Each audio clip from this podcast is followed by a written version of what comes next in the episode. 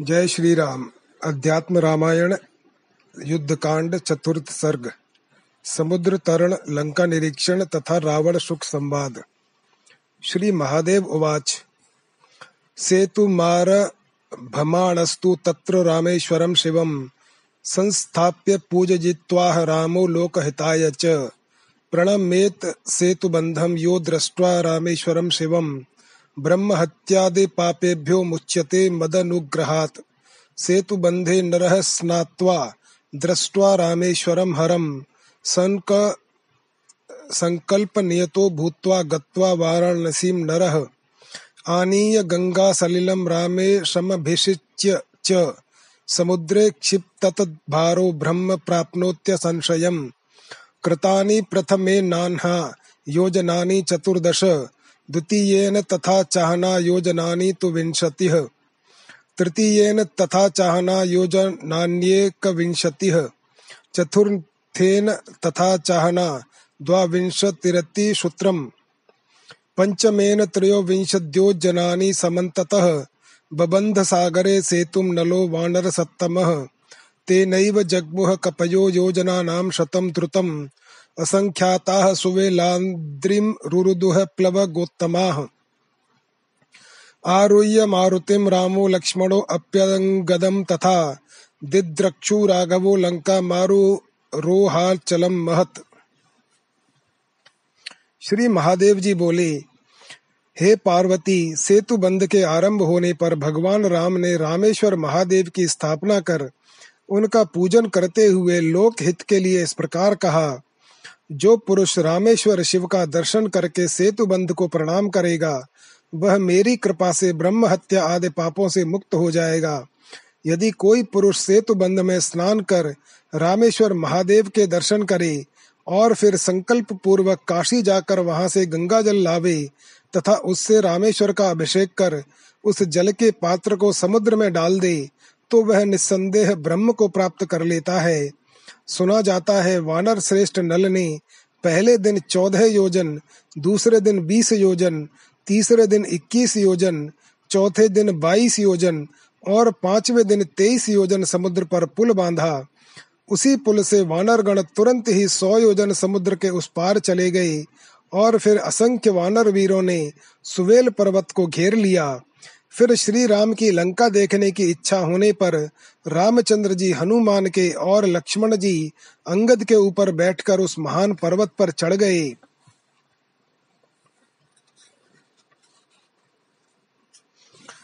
दृष्ट्वा लंकां सुविस्तीर्णां नानाचित्रध्वजाकुलां चित्रप्रासादसम्बाधां सुवर्णप्राकारतोरणां परिखाभिः शतग्निभिः सङ्क्रमैश्च विराजिताम् प्रासादोपरि विस्तीर्ण प्रदेशे दशकन्दरः मन्त्रिभिः सहितो वीरैः किरीटदशकोज्ज्वलः, नीलाद्रिशिखराकारः कालमेघसमप्रभः, रत्नदण्डैः सितच्छत्रैरनेकैः परिशोभितः।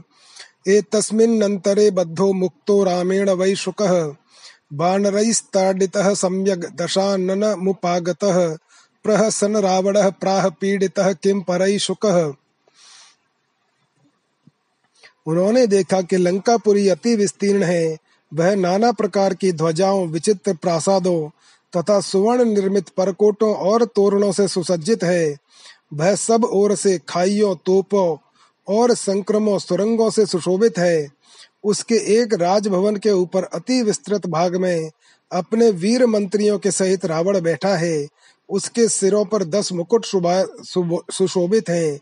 वह नीलाचल के शिखर के समान आकार वाला एवं श्याम मेघ की सी आभा वाला है। नाना प्रकार के रत्न दंड युक्त श्वेत छत्रों से उसकी अपूर्व शोभा हो रही है।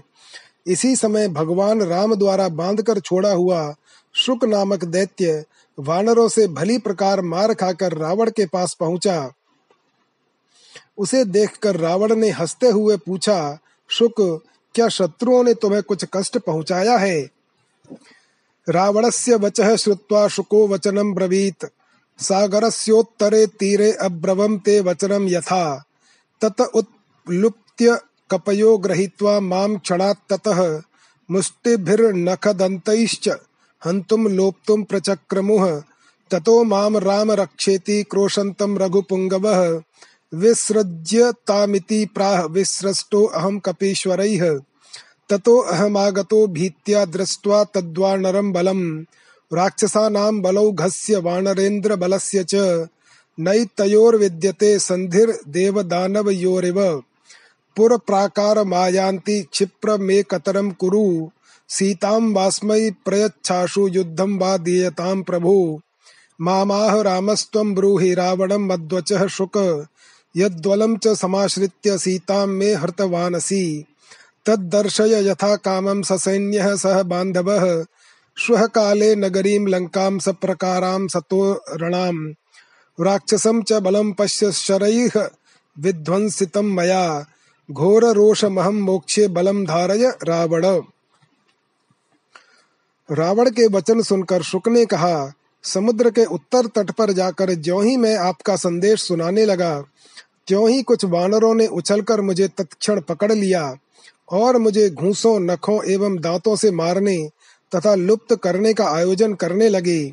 तब हे राम, मेरी रक्षा करो। इस प्रकार मुझे पुकारते सुन रघु श्रेष्ठ राम ने कहा, इसे छोड़ दो।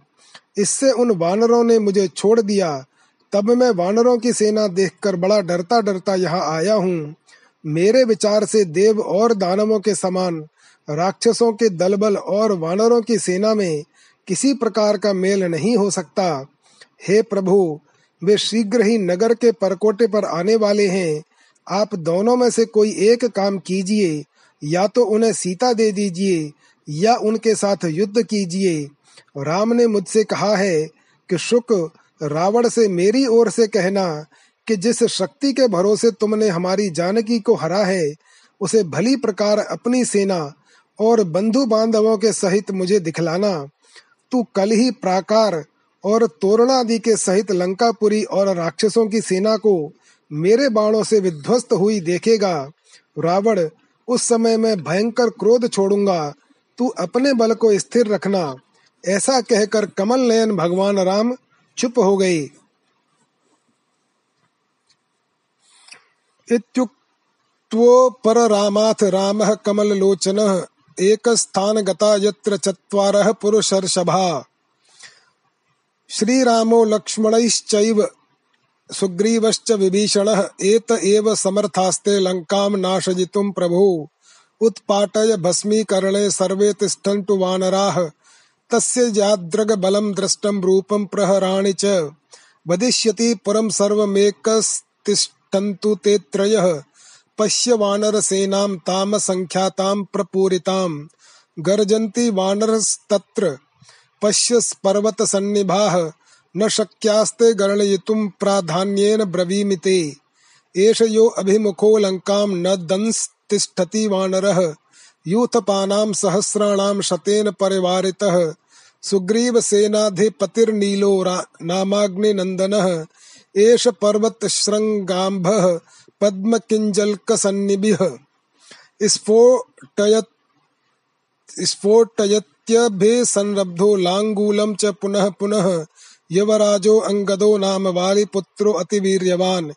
येन द्रष्टा जनकजा रामस्याति वल्लभा हनुमानेश विख्यातो हतो येन त्वात्मजः। श्वेतो रजत शङ्काशो महाबुद्धि पराक्रमः तूर्णं सुग्रीवमागम्य पुनर्गच्छति वानरः। यस्त्वेष सिंहसङ्काशः पश्यत्यतुलविक्रमः रम्भो नाम महासत्त्वो लङ्कां नाशयितुं क्षमः। एष पश्यति वै लङ्कां दिदक्षिच्छन्निव वानरः शरभो नाम राजेन्द्रकोटियूथपनायकः। पनसश्च महावीर्यो मयीन्दश्च द्विविधस्तथा नलश्च सेतुकर्तासौ विश्वकर्मसुतो बली। वानराणां वर्णने वा सङ्ख्याने वा क ईश्वरः शूराः सर्वे महाकायाः सर्वे युद्धाभिकाङ्क्षिणः। शक्ताः सर्वे चूर्णयितुं लङ्कां रक्षो गणैः सह। एतेषां बलसङ्ख्यानं प्रत्येकं वच्मि ते शृणु। येषां कोटिसहस्राणि नव पञ्च च सप्त च, तथा शङ्खसहस्राणि तथार्बुधशतानि च। हे प्रभो, और सब वानर एक ओर रहें तो भी एक साथ मिल जाने पर लंका को जड़ से उखाड़कर उसे भस्म और नष्ट करने में तो राम, लक्ष्मण, सुग्रीव और विभीषण, ये चार पुरुष श्रेष्ठ ही पर्याप्त हैं। और मैंने जैसे उनके बल, रूप और अस्त्र, शस्त्र आदि देखे हैं, उससे तो यही मालूम होता है कि और तीनों अन्यत्र रहें। अकेले राम ही समस्त नगर को नष्ट कर सकते हैं। अब सब ओर फैली हुई वानरों की उस असंख्य सेना को देखिए देखिए ये पर्वत सदृश वानर वीर कैसे गरज रहे हैं। इन्हें गिना नहीं जा सकता। इसलिए मैं आपको इनमें से प्रधान प्रधान बतलाता हूँ। यह वानर जो लंका की ओर देखकर बारंबार गरज रहा है और एक लाख यूथपतियों से घिरा हुआ है। वानर राज सुग्रीव का सेनापति अग्नि नंदल नील है, जो कमल केशर की सी आभा वाला तथा पर्वत शिखर के समान विशाल काय है। एवं रोष पूर्वक बारंबार अपनी पूछ पटक रहा है। वह अति वीरवान वाली पुत्र युवराज अंगद है, जिसने राम की अत्यंत प्रिया जनक नंदिनी सीता को देखा और आपके पुत्र का वध किया। यह वही विख्यात वीर हनुमान है, जिसकी कांति चांदी के समान शुक्ल वर्ण है, जो बड़ी शीघ्रता से सुग्रीव के पास आकर फिर लौट जाता है, तथा जो महाबुद्धिमान, पुरुषार्थी और सिंह के समान अतुलित पराक्रमी वानर इधर देख रहा है, वह रंभ है। लंका को नष्ट करने में यह अकेला ही समर्थ है। हे राजेश्वर, यह दूसरा वानर जो लंका की ओर से इस प्रकार देखता है, मानो जला ही डालेगा। करोड़ युद्धपतियों का नायक शरभ है। इनके अतिरिक्त महापराक्रमी पनस, मैंद, द्विविद और सेतु बांधने वाला विश्वकर्मा का पुत्र महाबली नल ये सब भी प्रधान प्रधान योद्धा हैं।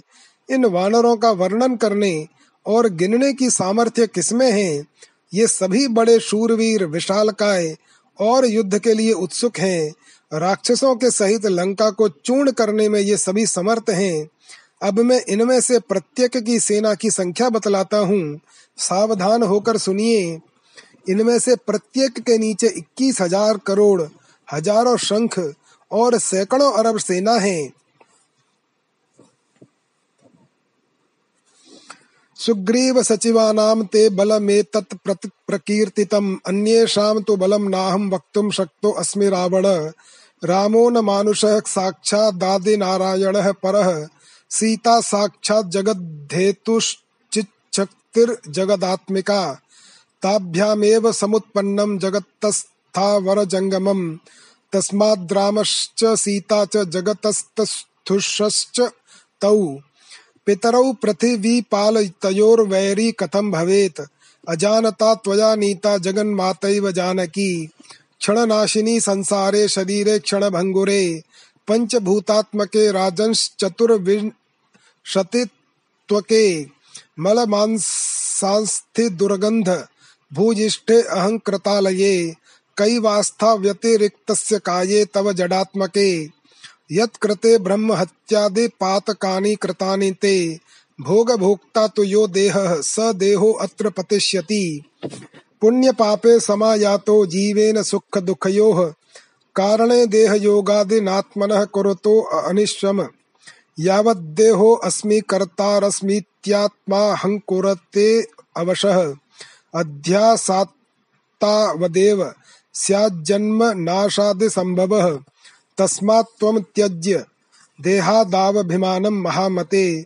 आत्मा ते निर्मलः शुद्धो विज्ञानात्मा चलो अव्ययः। स्वज्ञानवशतो बन्धं प्रतिपद्य विमुह्यति। तस्मात् त्वं शुद्ध भावेन ज्ञात्वात्मानं सदा स्मर।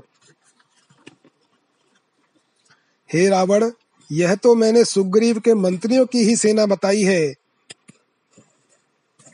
उनके अतिरिक्त औरों की सेना गिराने में तो मैं सर्वथा असमर्थ हूँ। राम भी कोई साधारण मनुष्य नहीं है। वे साक्षात आदि नारायण परमात्मा हैं और सीता जी जगत की कारण रूपा साक्षात जगत रूपिणी चित्त शक्ति हैं। इन दोनों से ही समस्त स्थावर जंगम संसार उत्पन्न हुआ है। अतः राम और सीता स्थावर जंगम जगत के माता पिता हैं। हे पृथ्वी पते, सोचो तो उनका वैरी कोई कैसे हो सकता है? आप जिस जानकी को अनजान में ले आए हैं, वे साक्षात जगन माता ही हैं। हे राजन क्षण क्षण में नष्ट होने वाले संसार में चौबीस तत्वों के समूह रूप इस क्षण भंगुर पाँच भौतिक शरीर में, जिसमें मल, मांस, अस्थि आदि दुर्गंध युक्त पदार्थों की ही अधिकता है, और जो अहंकार का आश्रय स्थान तथा जड़ रूप है आप क्या आस्था करते हैं? आप तो इससे सर्वथा पृथक हैं। हाय, जिस शरीर के लिए आपने ब्रह्म हत्या आदि अनेकों पाप किए हैं, संपूर्ण भोगों का भोगता वह शरीर तो यहीं पड़ा रह जाएगा। सुख दुख के कारण रूप, पूर्व जन्म कृत पाप पुण्य जीव के साथ ही जाते हैं, और वे ही देह संबंध आदि के द्वारा जीव को अहरनिश सुख दुख की प्राप्ति कराते हैं। जब तक अज्ञान जन्य अभ्यास के कारण जीव मैं देह हूँ, इस मैं करता हूँ ऐसा अभिमान करता है। तभी तक उसे विवश होकर जन्म मृत्यु आदि भोगने पड़ते हैं। अतः हे महामते, आप देह आदि में अभिमान छोड़िए। आत्मा तो अत्यंत निर्मल, शुद्ध स्वरूप विज्ञान में अविचल और अविकारी है। अपने अज्ञान के कारण ही वह बंधन में पड़कर मोह को प्राप्त होता है। अतः आप आत्मा को शुद्ध भाव से जानकर नित्य उसी का स्मरण कीजिए। विरतिम भज सर्वत्र पुत्र दार ग्राहादिषु, निरस्येष्वपि भोगः स्याच्च वशु कर तनावपि। देहं लब्ध्वा विवेकाढयं, द्विजत्वं च विशेषतः। तत्रापि भारते वर्षे कर्म भूमौ सुदुर्लभम। को विद्वानात्मसात्कृत्वा, देहं भोगानुगो भवेत्, अतस्त्वं ब्राह्मणो भूत्वा पौलस्त्यतनयश्च सन्। अज्ञानीव सदा भोगा ननुधावसि किं मुधा। इतः परं वा त्यक्त्वा त्वं सर्वसङ्गं समाश्रय। राममेव परात्मानं भक्तिभावेन सर्वदा। सीतां समर्प्य रामाय तदपादानुचरो भव। विमुक्तः सर्व पापेभ्यो विष्णुलोकं प्रयास्यसि। नो चेद गमिष्यसे अधो अधः पुर पुनरावृत्ति वर्जितः। अङ्गीकुरुष्व मद्वाक्यं हितमेव वदामि ते। सत्सङ्गति कुरुर्भजस्व हरिं शरण्यं श्रीराघवं मरकतोपलकान्तिकान्तम् सीता समेत मनिशम धृत चाप बाणम सुग्रीव लक्ष्मण विभीषण सेवितांग्रिम पुत्र, स्त्री और ग्रह आदि सभी से उपराम हो जाइए। क्योंकि भोग तो कुत्ते और शुकर आदि की योनि में तथा नरक आदि में भी मिल सकते हैं। सद सद विवेक बुद्धि से युक्त मनुष्य शरीर पाकर, उसमें भी विशेषतः द्विजत्व पाकर और अति दुर्लभ कर्म भूमि भारत वर्ष में जन्म ग्रहण कर, ऐसा कौन बुद्धिमान होगा जो देह में आत्म बुद्धि कर भोगों का सेवन करेगा? अतः आप ब्राह्मण शरीर और सो भी पुलत्स्य नंदन विश्वस्वा के पुत्र होकर अज्ञानी के समान सदा ही इन भोगों की ओर व्यर्थ क्यों दौड़ते हैं? आज से आप सब प्रकार का संग छोड़कर अति भक्ति भाव से सदा परमात्मा राम का ही आश्रय लीजिए और सीता जी को भगवान राम के अर्पण कर उनके चरण कमलों की सेवा कीजिए। यदि आप ऐसा करेंगे तो सब पापों से छूटकर विष्णु लोक प्राप्त करेंगे। नहीं तो पुनः ऊपर लौटने से वंचित रहकर उत्तरोत्तर नीचे के लोकों में ही जाते रहेंगे। मैं आपके हित की ही बात कहता हूँ। आप इसे स्वीकार कीजिए। हे रावण, आप हर सत्संग कीजिए और जिनके शरीर की कांति मरकत मणि के समान है, तथा सुग्रीव, लक्ष्मण और विभीषण जिनके चरण कमलों की सेवा कर रहे हैं, उन शरणागत वत्सल धरुण बाणधारी श्री रघुनाथ जी का, सीता जी के सहित भजन कीजिए। इति श्रीमद् अध्यात्म रामायणे उमा महेश्वर संवादे। युद्ध कांडे चतुर्थः सर्ग। पंचम सर्ग, शुक का पूर्व चरित्र, माल्यवान का रावण को समझाना और वानर राक्षस संग्राम।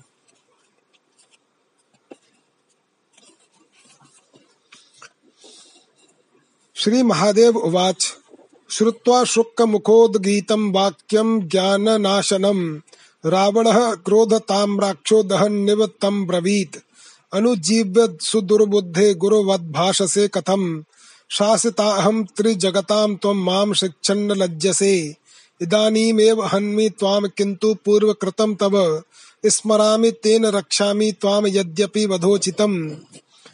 इथो गच्छ विमूढत्वमेवं श्रोतुं न मे क्षमं महाप्रसाद इत्युक्त्वा वे पमानो ग्रहम ययौ।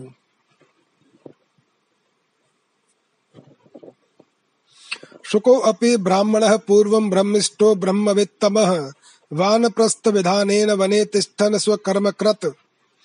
देवानामभिवृद्ध्यर्थं विनाशाय सुरद्विषाम् चकार यज्ञ विततिमविच्छिन्नां महामतिः।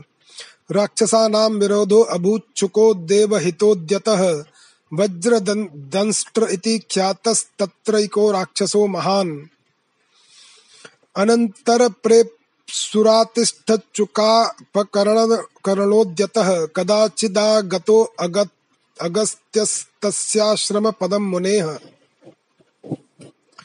श्री महादेव जी बोले, हे पार्वती शुक के मुख से निकले हुए एक अज्ञान नाशक वचनों को सुनकर रावण क्रोध से मानो, जलता हुआ उससे आँखें लाल करके बोला, अरे दुर्बुद्धे, मेरे ही टुकड़ों से पलकर तू इस प्रकार गुरु की भांति कैसे बोलता है? तीनों लोगों का शासन करने वाला तो मैं हूँ। मुझे उपदेश देते हुए तुझको लज्जा नहीं आती? तू यद्यपि वध करने योग्य है, और मैं तुझे अभी मार डालता, परंतु तेरे पूर्व कृत्यों को याद करके मैं तुझे छोड़े देता हूँ। अरे मूढ़, तू तुरंत यहाँ से टल जा, मैं ऐसी बातें नहीं सुनना चाहता। रावण के ये वचन सुनकर शुक महाराज की बड़ी कृपा है, ऐसा कहकर कांपता हुआ अपने घर चला गया। पूर्व जन्म में शुक एक वेदज्ञ और ब्रह्मवेत्ता ब्राह्मण था, तथा वानप्रस्थ विधि से अपने धर्म कर्म में तत्पर हुआ वन में रहता था। इस महामती ने देवताओं की वृद्धि और दैत्यों के नाश के लिए लगातार बहुत से बड़े बड़े यज्ञ किए। अतः देवताओं के हित में लगे रहने के कारण शुक का राक्षसों से विरोध हो गया। उस समय वज्रद्रंष्ट नामक एक महान राक्षस शुक का अपकार करने पर उतारू होकर अवसर देखने लगा। एक दिन मुनिवर शुक के आश्रम में महर्षि अगत से पधारे। तेन संभूचितो अगस्त्यो भोजनार्थम निमंत्रितः गते स्नातुम मुनौ कुंभ संभवे प्राप्य चांतरम अगस्त्य रूपध्रकसो अपि राक्षसः शुकम ब्रवीत। यदि दास्यसि मे ब्रह्मन भोजनम देहि सामिशम बहुकालम न भुक्तम मे मांसम छागांग छागांग संभवम। तथेति कारयामास मांस भोज्यम सविस्तरम। उपविष्टे मुनौ भोक्तुम राक्षसो अतीव सुंदरम शुक भार्या वपुर धृत्वा ताम चांतर मोहयन खलः। नरमासम ददौ तस्मै सुपक्वम बहुविस्तरम। दत्वै वांतर दधे रक्षस ततो दृष्ट्वा चुकोपसः। अमेध्यम मानुषम मास समगस्त्यः शुक्कम ब्रवीत। अभक्ष्यम मानुषम मांसम दत्तवानसि दुर्मते। मह्यम त्वम राक्षसो भूत्वा तिष्ठ त्वम मानुशासनः। इति शप्तः शुको भीत्या प्राहागस्त्यम मुने त्वया। इदानीं भाषितं मे अद्य मांसम देहिति विस्तरम तथैव दत्तम भो देव किम मे शापम प्रदास्यसि। शुक ने अगस्त्य जी की पूजा कर उन्हें भोजन के लिए निमंत्रित किया। जिस समय महर्षि अगस्त्य स्नान के लिए गए हुए थे, उस समय राक्षस वज्रदंष्ट ने अपना मौका देखकर अगस्त का रूप बनाया और शुक से कहा, ब्रह्मन, यदि तुम मुझे भोजन कराना चाहते हो तो मांस युक्त अन्न खिलाओ। मैंने बहुत दिनों से बकरे का मांस नहीं खाया है। तब शुक ने जो आज्ञा कह बड़ी तैयारी से मांस में भोजन बनवाया। जिस समय मुनि भोजन करने बैठे, उस दुष्ट राक्षस ने शुक की पत्नी का अति सुंदर रूप धारण किया और उसे शुक की स्त्री को आश्रम के भीतर ही मूर्छित कर मुनिवर को नाना प्रकार से बनाया हुआ नरमास परोसा। उसे परोस कर वह राक्षस अंतर्धान हो गया। मुनिवर अगस्त्य अपने आगे अभक्ष नरमास देखकर अति क्रोधित हुए और शुक से बोले, हे दुर्मते, तुमने मुझे अभक्ष नरमास खाने को दिया है, अतः तुम मनुष्य भोजी राक्षस होकर रहो। अगस्त जी के इस प्रकार श्राप देने पर शुक ने डरते डरते कहा, मुने आपने अभी कहा था कि आज मुझे नाना प्रकार का मांस खाने को दो। हे देव, मैंने आपके आज्ञानुसार ही आपको मांस दिया है, फिर आप मुझे क्यों शाप देते हो?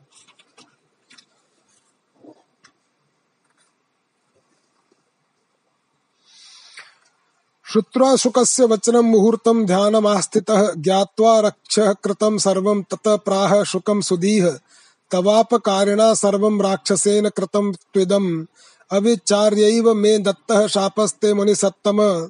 तथापि मे वचो अमोघमेव, मेव भविष्यति। राक्षसं वपुरास्थाय रावणस्य सहायकृत। तिष्ठतावद्यदा रामो दशाननवधाय हि आगमिष्यति लङ्कायाः समीपं वानरैः सह। प्रेषितो रावणेन त्वं चारो भूत्वा रघुत्तमम्। दृष्ट्वा शापाद्विर्निर्मुक्तो बोधयित्वा च रावणम्।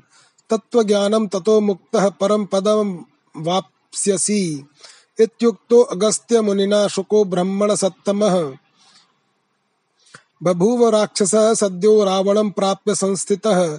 इदानीं चाररूपेण दृष्ट्वा रामं सहानुजम्। रावणं तत्त्वविज्ञानं बोधयित्वा पुनर्द्रुतं पूर्ववद ब्राह्मणो भूत्वा स्थितो वैखानसैः सह। शुक के ये वचन सुनकर महाबुद्धिमान अगस्त जी ने एक मुहूर्त तक ध्यानस्थ होकर राक्षस की सब करतूत जान ली। तब वे शुक से बोले हे मुनि श्रेष्ठ यह सब करतूत तुम्हारे अप, अपकार करता राक्षस की है। मैंने तुम्हें बिना विचारे ही शाप दे दिया। तथापि मेरा वचन वृथा जाने वाला नहीं है इसलिए होगा ऐसा ही। तुम राक्षस का शरीर धारण कर रावण की तब तक सहायता करते रहो। जब तक कि उसका नाश करने के लिए श्री रामचंद्र जी वानरों के सहित लंका के समीप न आए, इसके पश्चात तुम रावण के भेजने से उसके दूत होकर रघुनाथ जी के पास जाओगे और उनका दर्शन कर श्राप से मुक्त हो जाओगे। फिर रावण को तत्व ज्ञान का उपदेश कर मुक्त होकर परम पद प्राप्त करोगे। मुनिवर अगस्त के ऐसा कहने पर विप्वर शुक राक्षस होकर तुरंत रावण के पास आकर रहने लगे।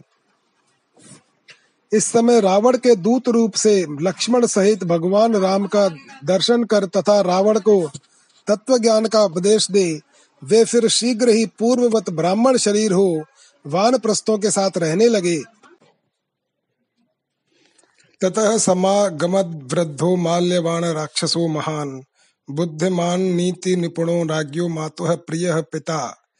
प्राह तम राक्षसं वीरं प्रशान्ते नान्तरात्मना। शृणु राजन् वचो मे अद्य श्रुत्वा कुरु यथेप्सितम्। यदा प्रविष्टा नगरीं जानकी रामवल्लभा, तदादिपुर्यां दृश्यन्ते निमित्तानि दशानन। घोराणि नाशहेतूनि तानि मे वततः शृणु। खरस्तने तनिर्घोषा मेघा अति अतिभयङ्कराः। श्रोणितेनाभिर्वर्षन्ति लङ्कामुष्णेन सर्वदा। रुदन्ति देवलिङ्गानि स्विद्यन्ति प्रचलन्ति च। कालिका पाण्डुरैर्दन्तैः प्रहस्त्यग्रतः स्थिता। खरागोषु प्रजायन्ते मूषका नकुलैः सह। मार्जारेण तु युध्यन्ति पन्नगा गरुणेन तु। करालो विकटो मुण्डः पुरुषः कृष्णपिङ्गलः। कालो ग्रहाणि सर्वेषां काले काले त्ववेक्षते। एतान्यन्यानि दृश्यन्ते निमित्तान्युद्भवन्ति च। शुक के चले जाने पर राजा रावण की माता का प्रिय पिता अति बुद्धिमान और नीति निपुण वृद्ध राक्षस माल्यवान वहाँ आया। वह शांत चित्त से उस राक्षस वीर रावण से बोला, हे राजन, मेरी प्रार्थना सुनिए, फिर आपकी जैसी इच्छा हो वह करना। हे दशानन जब से नगर में राम भार्या जानकी का प्रवेश हुआ है, तभी से यहाँ बड़े भयंकर नाशकारी हेतु दिखाई दे रहे हैं। सो मैं आपको बतलाता हूँ। सुनिए, अति भयंकर मेघ गण तीक्ष्ण करक के साथ गरजते हैं और सर्वदा लंका के ऊपर गर्म गर्म रक्त की वर्षा करते हैं। देव मूर्तियाँ रोती हैं, उनके शरीर में पसीना आ जाता है और वे अपने स्थान से स्खलित हो जाती हैं।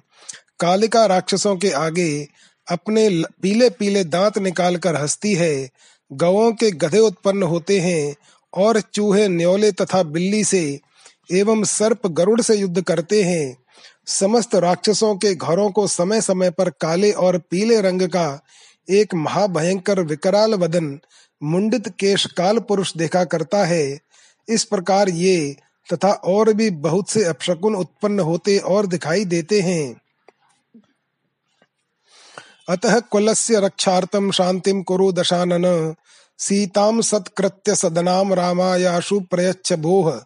रामं नारायणं विद्धि स्विद्वेषं त्यज राघवे। यत्पादपोतमाश्रित्य ज्ञानिनो भवसागरम्। तरन्ति भक्तिपूतान्तास्ततो रामो न मानुषः। भजस्व भक्तिभावेन रामं सर्वहृदालयम्। यद्यपि त्वं दुराचारो भक्त्या पूतो भविष्यसि, मद्वाक्यं कुरु राजेन्द्र कुल कौशल हेतवे। अतः हे दशाशीष, अपने कुल की रक्षा के लिए इनकी शांति कीजिए, और तुरंत ही सीता को सत्कार पूर्वक बहुत से धन के सहित रघुनाथ जी को दे दीजिए। राम को आप साक्षात नारायण समझिए, इसलिए उनमें द्वेष भाव छोड़ दीजिए। इन रघुनाथ जी के चरण कमल रूप नौका का आश्रय लेकर भक्ति से पवित्र अनंत करण हुए योगी जन संसार सागर को पार कर जाते हैं। अतः ये कोई साधारण पुरुष नहीं है। ये सबके अंतकरणों में विराजमान हैं। आप भक्ति भाव से इन रघुनाथ जी का भजन कीजिए। यद्यपि आपका आचरण अच्छा नहीं है, तथापि उनकी भक्ति से आप पवित्र हो जाएँगे। हे राजेंद्र अपने कुल की कुशलता के लिए मेरा यह वचन मान लीजिए। तत्तु माल्यवतो वाक्यम हित मुक्तम दशानन। न मर्शयति दुष्टात्मा कालस्य वशमागतः।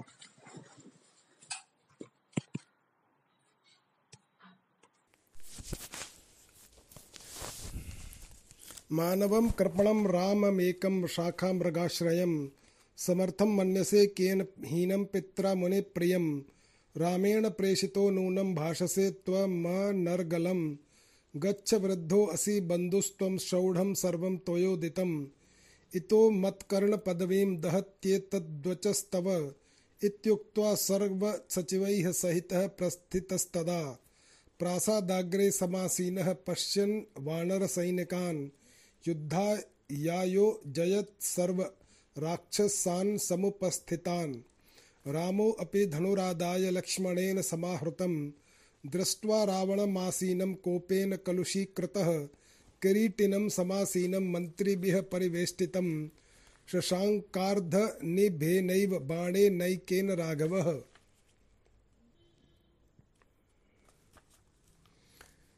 किंतु माल्यवान के ये हितकर वाक्य दुष्ट चित्त रावण को सहन न हुए क्योंकि वह काल के वशीभूत हो रहा था, वह बोला, इस बेचारे एक तुच्छ मनुष्य राम को, जिसने बंदर का आश्रय लिया हुआ है और जिसे उसके पिता ने भी निकाल दिया है, तुम किस बात में समर्थ मानते हो? वह तो केवल वनवासी मुनिजनों का ही प्यारा है। मालूम होता है तुम्हें राम ने ही भेजा है। इसीलिए तुम इस प्रकार ऊट पटांग बातें बनाते हो। जाओ, तुम बूढ़े और अपने सगे संबंधी हो। इसलिए मैंने तुम्हारी सब बातें सहन कर ली हैं, किंतु अब तुम्हारे वचन मेरे कानों को जलाते हैं। ऐसा कहकर वह अपने समस्त मंत्रियों सहित वहाँ से चल दिया और अपने राजभवन के सर्वोच्च तल पर बैठकर वानर सैनिकों को देखता हुआ अपने आसपास बैठे हुए राक्षसों को युद्ध के लिए नियुक्त करने लगा। इधर रामचंद्र जी ने रावण को बैठा देख अति क्रोधातुर हो लक्ष्मण जी का लाया हुआ धनुष उठाया। वह सिर पर मुकुट धारण किए अपने अनेक मंत्रियों से घिरा हुआ बैठा था। भगवान राम ने आधे निमेश में ही एक अर्ध चंद्र का बाण से उसके हज़ारों श्वेत छत्र और दसों मुकुट काट डाले। यह बड़ा आश्चर्य सा हो गया। श्वेत छत्र सहस्राणी किरीट दशकम तथा चिच्छेद चिच्छेदनिमिषार्धेन तदद्भुतमिवाभवत्। लज्जितो रावणस्तूर्णं विवेश भवनं स्वकम्। आहूय राक्षसान् सर्वान् प्रहस्तप्रमुखान् खलः। वानरैः सह युद्धाय नोदयामास सत्वरः। ततो भेरी मृदङ्गाद्यैः पणवानकगोमुखैः महिषोष्ट्रैः खरैः, सिंहैः द्वीपिभिः कृतवाहनाः। खड्गशूल धनु पाशयष्टि तोमर शक्तिभिः लक्षिताः सर्वतो लङ्कां प्रतिद्वारमुपाययुः तत्पूर्वमेव रामेण नोदिता वानरसभाः। उद्यम्य गिरिशृङ्गाणि शिखराणि महान्ति च, तरूंश्चोत्पाटय विविधान्युद्धाय हरियूथपाः। प्रेक्ष्यमाणा रावणस्य तान्यनीकानि भागशः राघव प्रिय कामार्थम लंका मारुरुहस्तुदा। इससे लज्जित होकर रावण तुरंत अपने घर में घुस गया और उस दुष्ट ने शीघ्र ही प्रहस्त आदि मुख्य मुख्य राक्षसों को बुलाकर वानरों के साथ युद्ध करने की आज्ञा दी।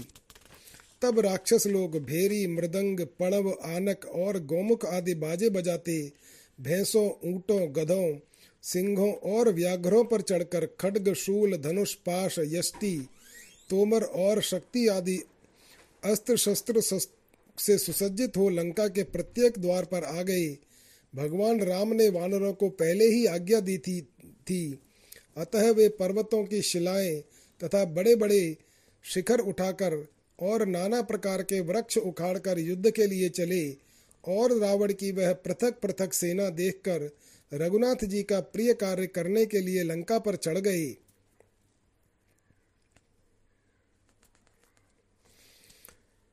ते द्रुमैः पर्वताग्रैश्च मुष्टिभिश्च प्लवगमाः ततः सहस्रयूथाश्च कोटियूथाश्च यूथपाः। कोटिशतयुताश्चान्ये रुरुधुर्नगरं भृशम्। आप्लवन्तः प्लवन्तश्च गर्जन्तश्च प्लवङ्गमाः। रामो जयत्यतिबलो लक्ष्मणश्च महाबलः। राजा जजति सुग्रीवो राघवेणानुपालितः।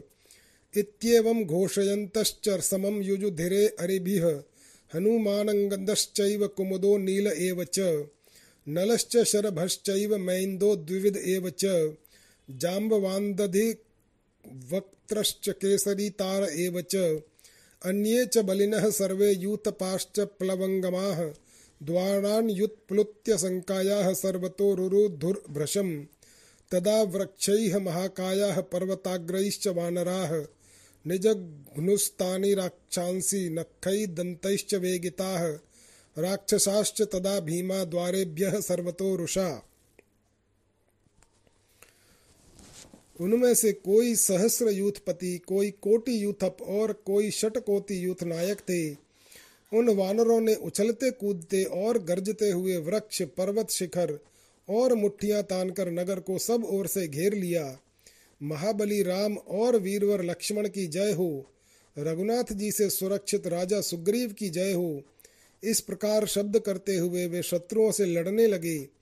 हनुमान, अंगद, कुमुद, नील, नल, शरभ, मैंद, द्विविद जाम्बवान दधिवक्त्र, केसरी, तार और अन्य समस्त बलवान वानर और यूथपतियों ने उछल उछल कर लंका के सब द्वारों को चारों ओर से घेर लिया। तब वे महाकाय वानरगण वृक्ष, पर्वत शिखर और नख तथा दांतों से अति वेग पूर्वक उन राक्षसों को मारने लगे।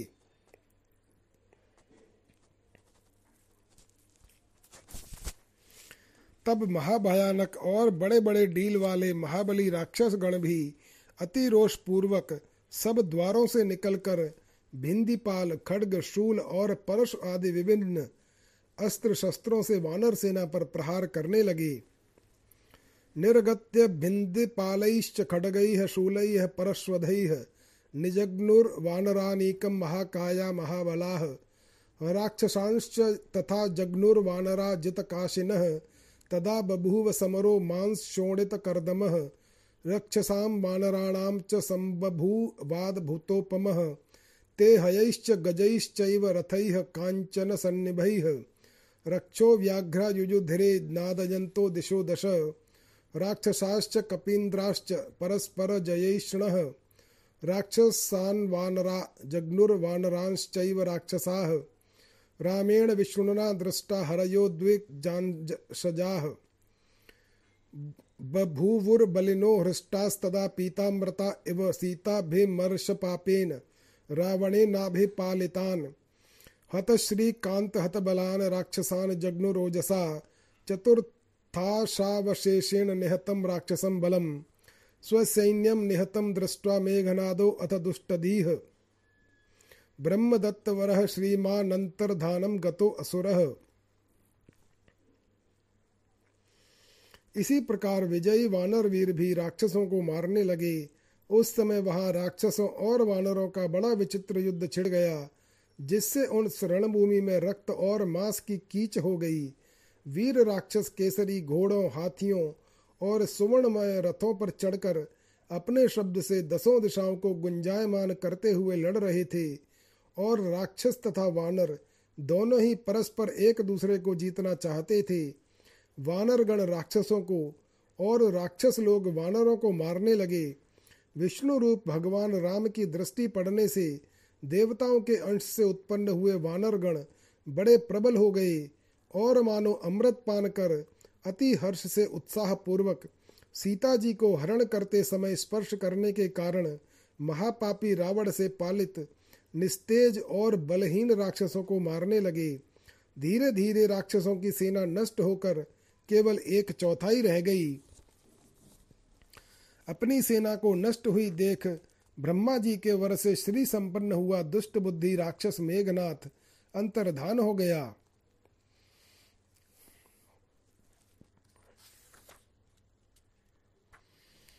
सर्वास्त्र कुशलो व्योमनी ब्रह्मास्त्रेण समन्ततः नाना विधानी शस्त्राणि वानराणि कमर्दयन। बवर्ष शर जाजलानि तदद्भुत भवत रामो अपि मानयन ब्रह्मा ब्राह्मस्त्रमस्त्रविदाम्बरः क्षणं तूष्णीमुवासाथ ददर्श पतितं बलं वानराणां रघुश्रेष्ठश्चुकोपानलसन्निभः। चापमानय सौमित्रे ब्रह्मास्त्रेणासुरं क्षणात्। भस्मीकरोमि मे पश्य बलमद्य रघुत्तम। मेघनादो अपि तच्छ्रुत्वा रामवाक्यं तन्द्रितः। तूर्णं जगाम नगरं मायया मायको असुरः। पतितं मानरानीकं दृष्ट्वा रामो अति दुःखितः उवाच मारुतिं शीघ्रं गत्वा क्षीरमहोदधिम् वह दैत्य सब प्रकार के अस्त्र शस्त्र चलाने में कुशल था। अतः वह आकाश में चढ़कर ब्रह्मास्त्र द्वारा वानर सेना को दलित करता हुआ सब और नाना प्रकार के शस्त्र और बाण समूह चला, बरसाने लगा। यह बड़ा आश्चर्य सा होने लगा। अस्त्र वेदताओं में श्रेष्ठ भगवान राम भी ब्रह्मास्त्र का मान रखने के लिए एक क्षण तक चुपचाप वानर सेना का पतन देखते रहे। अंत में वे रघुश्रेष्ठ क्रोध से अग्नि के समान प्रज्वलित हो उठे और बोले, लक्ष्मण, मेरा धनुष तो लाओ। मैं एक क्षण में ही इस दुष्ट दानव को ब्रह्मास्त्र से भस्म कर डालूँगा। हे रघुश्रेष्ठ, आज तुम मेरा पराक्रम देखना। मेघनाथ भी बहुत सावधान था। रामचंद्र जी के ये वाक्य सुनते ही वह माया, महामायावी दैत्य माया पूर्वक तुरंत अपने नगर को चला गया। वानर सेना को नष्ट हुई देख श्री रामचंद्र जी अति दुखित होकर हनुमान जी से बोले,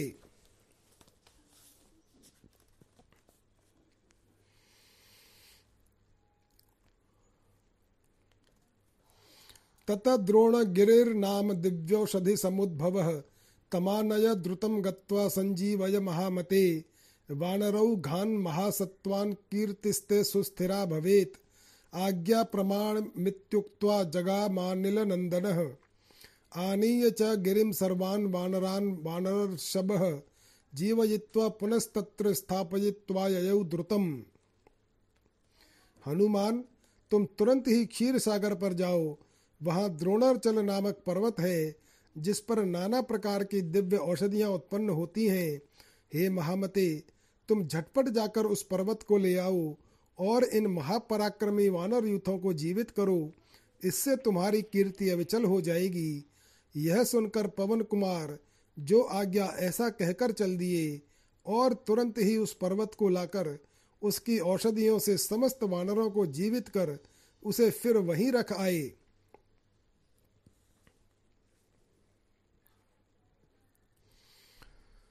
पूर्व पूर्ववद्भैरवं नादं वानराणां बलौ गतः श्रुत्वा विस्मयमापन्नो रावणो वाक्यम ब्रवीत। राघवो मे महान् शत्रुः प्राप्तो देवविनिर्मितः हन्तुं तम समरे शीघ्र गच्छन्तु मम यूथपाः। मंत्रिणो बान्धवाः शूरा ये च मत्प्रियकाङ्क्षिणः। सर्वे गच्छन्तु युद्धाय त्वरितं मम शासनात्। ये न गच्छन्ति युद्धाय भीरवः प्राणविप्लवात्। तान् हनिष्याम्यहं सर्वान् मच्छासनपराङ्मुखान्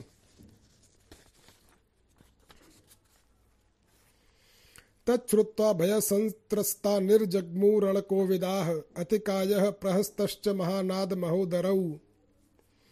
देवशत्रुर्निकुम्भश्च देवान्तकनरान्तकौ अपरे बलिनः सर्वे युर्युद्धाय वानरैः। एते चान्ये च बहवः शूराः शतसहस्रशः।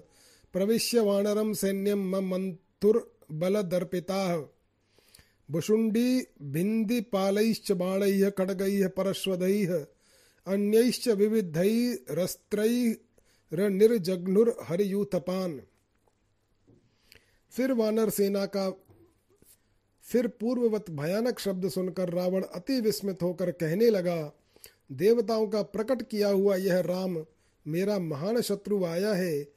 इसे युद्ध में मारने के लिए मेरे सेनापति, मंत्री, बंधु, बांधव तथा और भी जो शूरवीर मेरा हित चाहते हों, वे सब मेरी आज्ञा मानकर तुरंत जाएँ। जो डरपोक अपने प्राणों के भय से युद्ध करने नहीं जाएँगे, अपनी आज्ञा न मानने वालों को उन सबको मैं मार डालूँगा। रावण की यह आज्ञा सुनकर अतिकाय प्रहस्त महानाद महोदर देवशत्रु निकुंभ देवांतक और नरांतक आदि रणकुशल वीर तथा और भी समस्त बलवान योद्धा भयभीत होकर वानरों के साथ युद्ध करने के लिए चले। ये तथा और भी बहुत से सैकड़ों सहस्रों शूरवीर अपने अपने बल के गर्व से उन्मत्त हो वानर सेना में घुसकर उसे दलित करने लगे। वे भुषुंडी भिंदीपाल, बाण, खड्ग, परशु तथा और भी नाना प्रकार के अस्त्र शस्त्रों से वानर यूथपतियों पर प्रहार करने लगे। ते पादपैः पर्वताग्रैः नखदंष्ट्रैश्च मुष्टिभिः प्रणारैर्विमोचयामासुः सर्वराक्षसयूथपान् रामेण निहताः केचित् सुग्रीवेण तथा परे। हनुमता चाङ्गदेन लक्ष्मणेन महात्मना। यूतपैर्वानराणां ते निहताः सर्वराक्षसाः। रामतेजः समाविश्य वानरा बलिनो अभवन्। रामशक्तिभिः नानामेवं शक्तिः कुतो भवेत्। सर्वेश्वरः सर्वमयो विधाता माया मनुष्यत्व मनुष्यत्वविडम्बनेन। सदा चिदानन्दमयो अपि रामो युद्धादिलीलां वितनोति मायाम्। इधर वानर वीर भी वृक्षों पर्वत शिखरों नखों, दाढ़ों और मुट्ठियों से समस्त राक्षस यूथपों को निष्प्राण करने लगे। उन राक्षसों में से कोई श्री राम के हाथ से, कोई सुग्रीव के द्वारा, कोई हनुमान और अंगद के द्वारा, कोई महात्मा लक्ष्मण जी के हाथ से और कोई अन्य अन्य वानर यूथपों के द्वारा मारे गए। इस प्रकार उन समस्त राक्षसों का अंत हो गया। राम तेज के समावेश से वानरगण अत्यंत प्रबल हो रहे थे। राम शक्ति से शून्य होने पर इनमें इतनी सामर्थ्य कैसे हो सकती थी? भगवान राम सर्वेश्वर सर्वमय, सबके नियंता और सर्वदा चिदानंदमय है। तथापि माया से मानव चरित्र का अनुकरण करते हुए युद्ध आदि लीला का विस्तार करते हैं। इति श्रीमद् अध्यात्म रामायणे उमा महेश्वर संवादे युद्ध कांडे पंचम सर्ग। षष्ठ सर्ग, लक्ष्मण मूर्छा, राम रावण संग्राम, हनुमान जी का औषधि लेने जाना और रावण कालनेमी संवाद। श्री महादेव उवाच। श्रुत्वा युद्धे बलम नष्टमति काय प्रमुखम महत। रावणो दुख संतप्त क्रोधेन निधायेन्द्र जितम लंका रक्षणार्थम महाद्युति। स्वयं जगाम युद्धाय रामेण सह राक्षसः। दिव्यं स्यन्दन् स्यन्दनमारुह्य सर्वशस्त्रास्त्रसंयुतं रामे राक्षसेन्द्रो महाबलः, वानरान् बहुशो हत्वा बाणैराशिविशोमपैः पातयामास सुग्रीव प्रमुखान् यूथ नायकान् गदापाणिं महासत्त्वं तत्र दृष्ट्वा विभीषणम्, उत्ससर्ज महाशक्तिं मय दत्तां विभीषणे। तामा पतंती मालोक्य विभीषण विघातिनीम, दत्ता भयो अयम रामेण वर्धाहो नाय मासुरः इत्युक्त्वा लक्ष्मणो भीमं चापमादाय वीर्यवान्। विभीषणस्य पुरतः स्थितो अकंप इवाचलः। श्री महादेव जी बोले, हे पार्वती युद्ध में अतिकाय आदि राक्षसों की महती सेना को नष्ट हुई सुन, रावण अति दुखातुर हो, महान क्रोध से भर गया।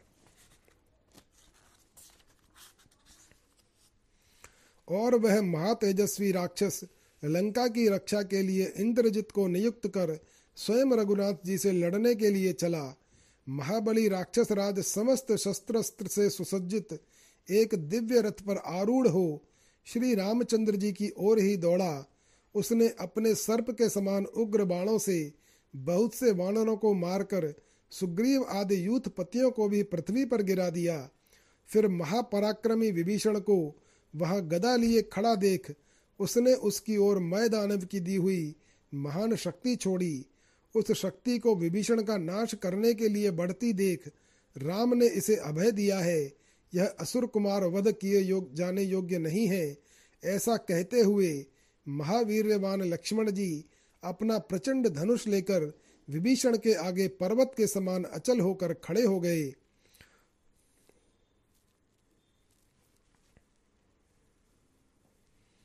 उस शक्ति की सामर्थ्य अमोघ, यानी कभी व्यर्थ न जाने वाली थी। अतः वह लक्ष्मण जी के शरीर में घुस गई। संसार में माया से जितनी शक्तियाँ उत्पन्न होती हैं, महात्मा लक्ष्मण जी उन सबके आधार, भगवान विष्णु के स्वरूप भूत शेष नाग के वंशावतार हैं। उनका उस माया शक्ति से क्या बिगड़ सकता था? तथापि इस समय मनुष्य भाव अंगीकार करने से उसका अनुकरण करते हुए मैं मूर्छित होकर पृथ्वी पर गिर पड़े। लक्ष्मण जी को ले जाने के लिए रावण उन्हें अपने हाथों से उठाने में सफल न हुआ, अतः उसे बड़ा ही विस्मय हुआ। भला जो संपूर्ण जगत का सार परमेश्वर विराट पुरुष है, उस निखिल लोकाधार विष्णु को एक क्षुद्र राक्षस कैसे उठा सकता था?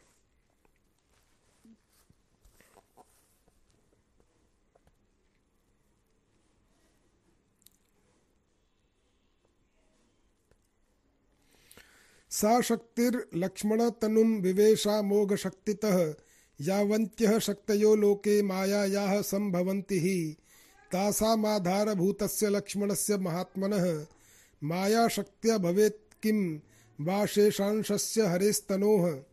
तथापि मानुषं भावमापन्नस्तदनुव्रतः मूर्छितः पतितो भूमौ तमादातुं दशाननः। हस्तैस्तोलयितुं शक्तो न बभूवाति विस्मितः, सर्वस्य जगतः सारं विराजं परमेश्वरम्। कथं लोकाश्रयं विष्णुं तोलयेल्ल गुराक्षसः, ग्रहीतु कामं सौमित्रं रावणं वीक्ष्य मारुतिः।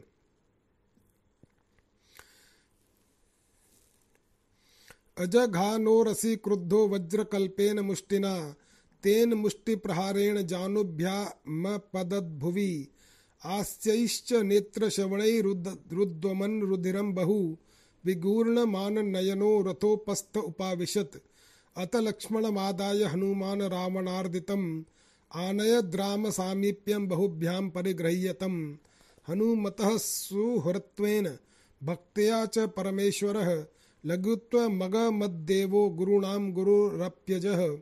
सा शक्तिरप्ये तं त्यक्त्वा ज्ञात्वा नारायणांशजं रावणस्य रथं प्रागाद्रावणोऽपि शनैस्ततः। संज्ञामवाप्य जग्राह बाणास्थनमथो रुषा। राममेवाभिदुद्राव दृष्ट्वा रामो अपि क्रुधा। आरुह्य जगतां नाथो हनुमन्तं महाबलम् रथस्थं रावणं दृष्ट्वा अभिदुद्राव राघवः जया शब्दं करोत्तीव्रं, वज्रनिष्पेषनिष्ठुरम्। रामो गंभीरया वाचा राक्षसेन्द्रमुवाचः। राक्षसाधमतिष्ठाद्य क्व गमिष्यसि मे पुरः, कृत्वा परा, पराधमेवं मे सर्वत्र समदर्शिनः। येन बाणेन निहता राक्षसास्ते जनालये तेनैव हत्वाम हनिष्यामि, तिष्ठाद्य मम गोचरे। जब हनुमान जी ने देखा कि रावण लक्ष्मण जी को ले जाना चाहता है तो उन्होंने अति क्रुद्ध होकर उसकी छाती में एक वज्र सदृश घूसा मारा। उस घूसे के आघात से रावण घुटनों के बल पृथ्वी पर गिर पड़ा और अपने मुख, नेत्र और कानों से बहुत सा रुधिर वमन करता हुआ घूमती हुई आँखों से रथ के पिछले भाग में बैठ गया। तदनंतर हनुमान जी रावण द्वारा आहत लक्ष्मण जी को अपनी भुजाओं पर उठाकर श्री रामचंद्र जी के पास ले आए। हनुमान जी के लिए उनके सौहार्द और भक्ति भाव के कारण वे अजन्मा और प्रकाश स्वरूप परमेश्वर लक्ष्मण जी भारी से भारी होने पर भी अत्यंत लघु हो गए। श्री लक्ष्मण जी को साक्षात नारायण का अंश जानकर वह शक्ति भी उन्हें छोड़कर फिर रावण के रथ पर चली गई। इधर रावण को भी जब धीरे धीरे कुछ चेत हुआ तो उसने अत्यंत क्रोध से अपना धनुष उठाया और रामचंद्र जी की ओर दौड़ा। उसे अपनी ओर आता देख जगतपति भगवान राम अति क्रुद्ध होकर महाबली हनुमान जी के कंधे पर चढ़े और रावण को रथ में बैठा देख उसकी ओर दौड़े। भगवान राम ने अपने धनुष की प्रत्यंचा का ऐसा कठोर शब्द किया, जो मानो वज्र को भी चूर्ण करने वाला था, और फिर अति गंभीर वाणी से राक्षस राज रावण से ऐसा कहा, अरे राक्षसाधम जरा ठहर तो मुझ सर्वत्र समदर्शी का ऐसा अपराध करके तू कहाँ जा सकता है?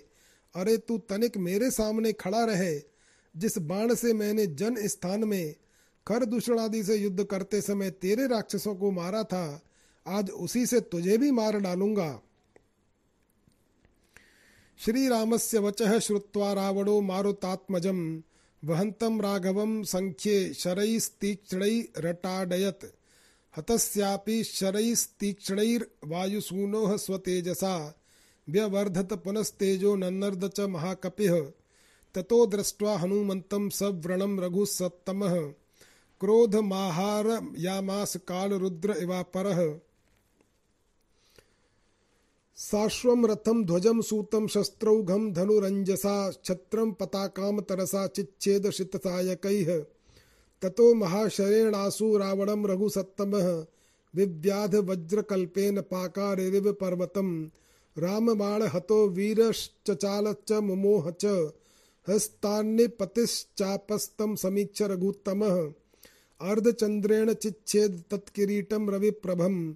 अनुजानामि गच्छ त्वमिदानीं बाणपीडितः। प्रविश्य लङ्कामाश्वास्य श्वः पश्यसि बलं मम। रामबाणेन संविद्धो हत दर्पो अथ रावण। श्री रामचंद्र जी के ये वचन सुनकर रावण ने उन्हें वहन करने वाले हनुमान जी के बड़े बड़े तीखे बाण मारे।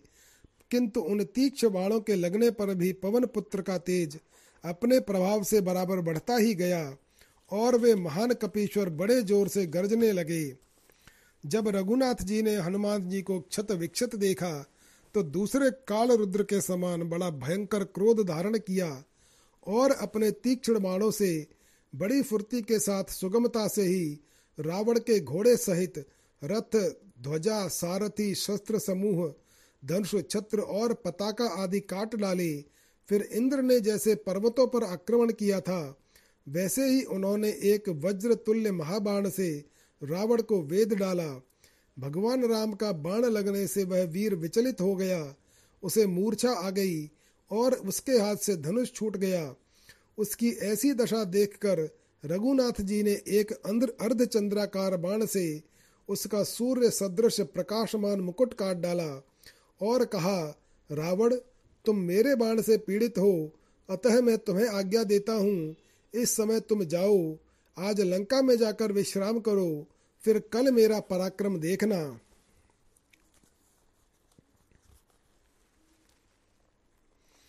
महत्या लज्जया युक्तो लंकां प्राविश दातुरः, रामो अपि लक्ष्मणं दृष्ट्वा मूर्छितं पतितं भुवि।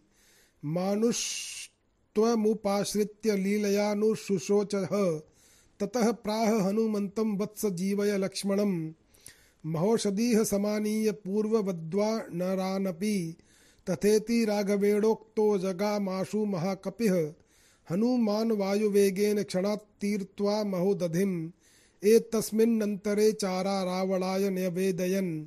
रामेण प्रेषितो देव हनुमान क्षीरसागरम्। गतो नेतुं लक्ष्मणस्य जीवनार्थं महोषधीः। श्रुत्वा तच्चारवचनं राजा चिन्तापरो अभवत्। जगाम रात्रावेवा काकी कालनेमिग्रहं क्षणात्। ग्रहागतं समालोक्य रावणं विस्मयान्वितः कालनेमिरुवाचेदं प्राञ्जलिर्भयविह्वलः अर्घ्यादिकं ततः कृत्वा रावणस्त्याग्रतः स्थितः। किं ते करोमि राजेन्द्र, किमा गमनकारणं? कालनेमिमुवाचेदं रावणो दुःखपीडितः, ममापि कालवशतः कष्टमेतदुपस्थितम् मया शक्तया हतो वीरो लक्ष्मणः पतितो भुवि। श्री तब श्री रामचंद्र जी के बाण से विद्ध होने के कारण सारा दर्प चूर हो जाने पर रावण ने लज्जित और व्याकुल हो लंका में प्रवेश किया। इधर रामचंद्र जी भी लक्ष्मण जी को मूर्छित अवस्था में पृथ्वी पर पड़े देख मनुष्य भाव का आश्रय ले लीला से शोक करने लगे और हनुमान जी से बोले, वत्स, पहली पहली तरह ही द्रोणाचल से महाऔषधि लाकर लक्ष्मण और वानरों को जीवित करो। रघुनाथ जी के इस प्रकार कहने पर महाकपि हनुमान जी बहुत अच्छा कह। एक क्षण में ही महासागर को पार कर वायु वेग से चले। इसी समय रावण के गुप्तचरों ने उससे कहा, स्वामिन, राम ने हनुमान को क्षीर समुद्र पर भेजा है और वह लक्ष्मण को जीवित करने के लिए महौषधि लेने गया है। उनके ये वचन सुनकर राक्षस राज अति चिंतातुर हुआ और उसी क्षण रात्रि में ही अकेला कालनेमी के घर गया। रावण को घर आया देख, कालनेमी को बड़ा आश्चर्य हुआ। वह उसे अर्घ्य आदि दे, उसके सामने खड़ा हो गया और अति भयभीत हो हाथ जोड़कर बोला, राजराजेश्वर, आज किस निमित्त से आना हुआ? कहिए मैं आपकी क्या सेवा करूँ? तब रावण ने अति दुखित होकर कालनेमी से कहा, आज काल क्रम से मुझे भी यह कष्ट उपस्थित हो गया। मेरी शक्ति से आहत होकर वीर लक्ष्मण पृथ्वी पर गिर पड़ा है।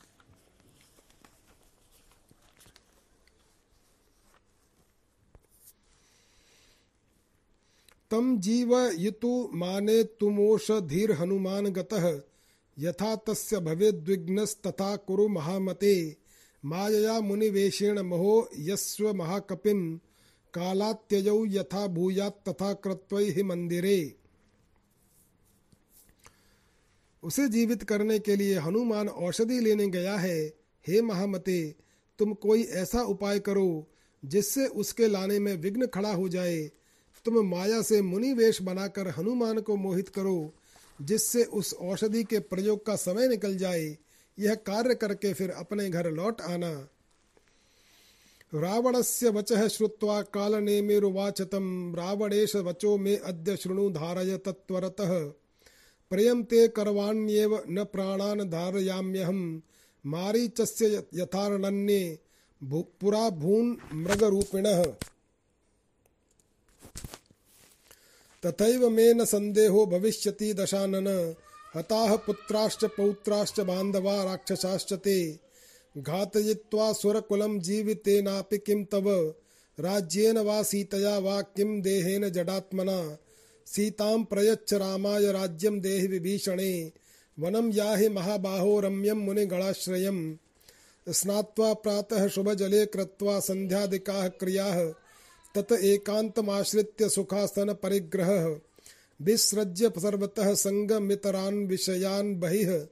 बहिः प्रवृत्ताक्षण गणम शनैः प्रत्यक प्रवाहय प्रकृतेर्भिन्नमात्मानं विचारय सदा नघ।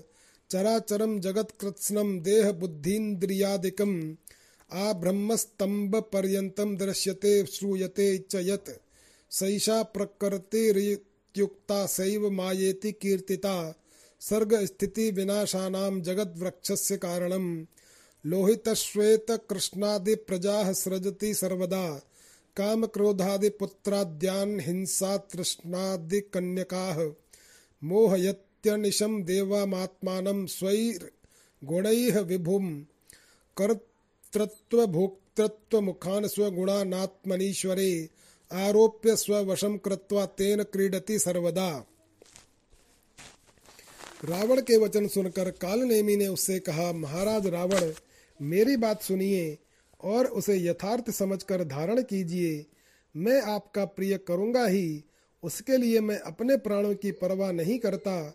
तथापि उससे क्या लाभ होगा? हे दशानन, इसमें संदेह नहीं। जो कुछ दंड कारण्य में मृग रूपधारी मारीच का हुआ था वही दशा मेरी भी होगी। देखिए, आपके पुत्र, पौत्र और अनेकों सगे संबंधी राक्षस लोग मारे गए।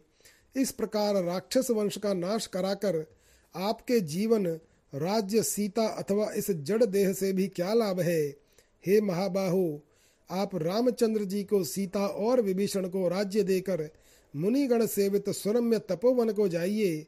वहाँ प्रातः काल शुद्ध जल में स्नान कर तथा संध्योपासना आदि नित्य कर्मों से निवृत्त हो, एकांत देश में सुखमय आसन से बैठिए और सब ओर से निसंग हो, बाह्य विषयों को छोड़ अपनी बाह्य वृत्ति वाली इंद्रियों को धीरे धीरे अंतर्मुख कीजिए। हे अनघ, अपने आत्मा को सदा प्रकृति से भिन्न विचारिए।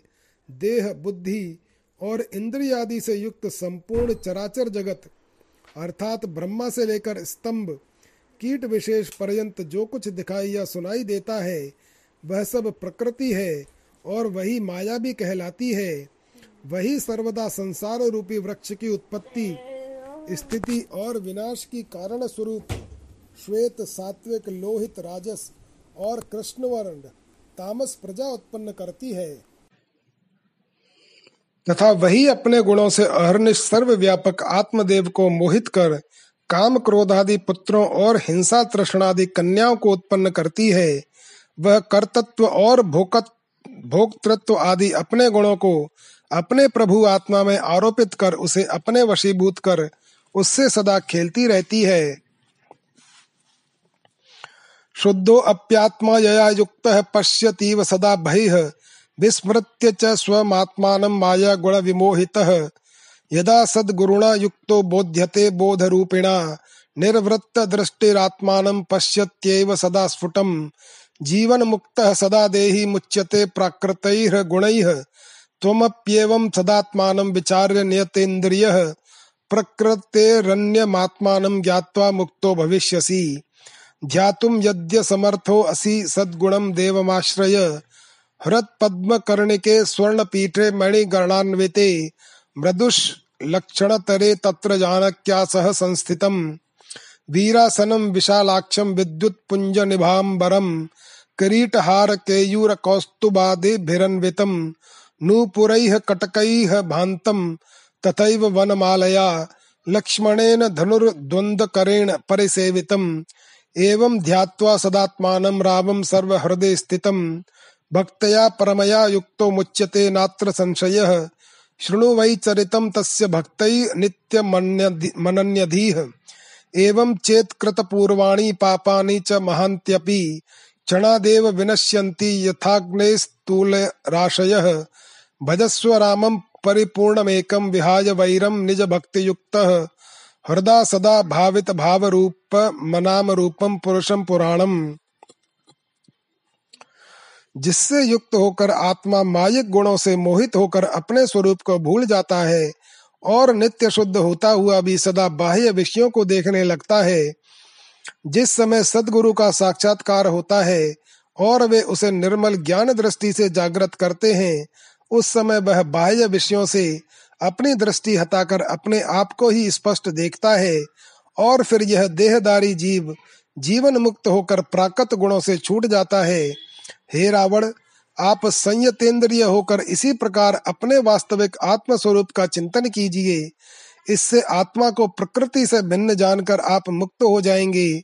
और यदि आप इस प्रकार ध्यान करने में असमर्थ हो तो सगुण भगवान का आश्रय लीजिए। उस सगुण ध्यान की विधि इस प्रकार है।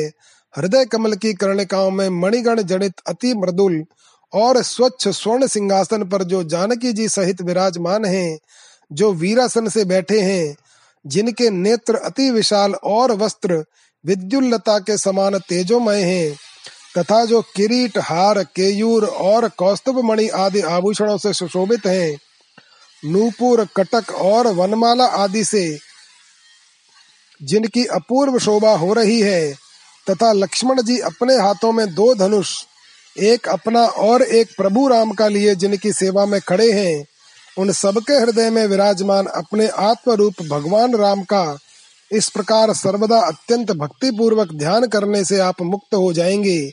इसमें संदेह नहीं।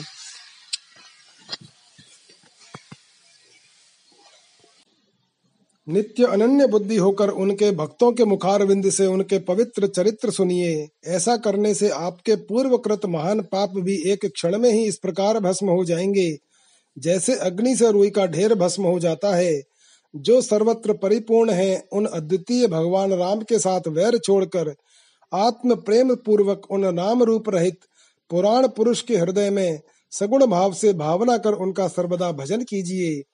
इति श्रीमद् अध्यात्म रामायणे उमा महेश्वर संवादे युद्ध कांडे षष्ठ सर्ग। जय श्री राम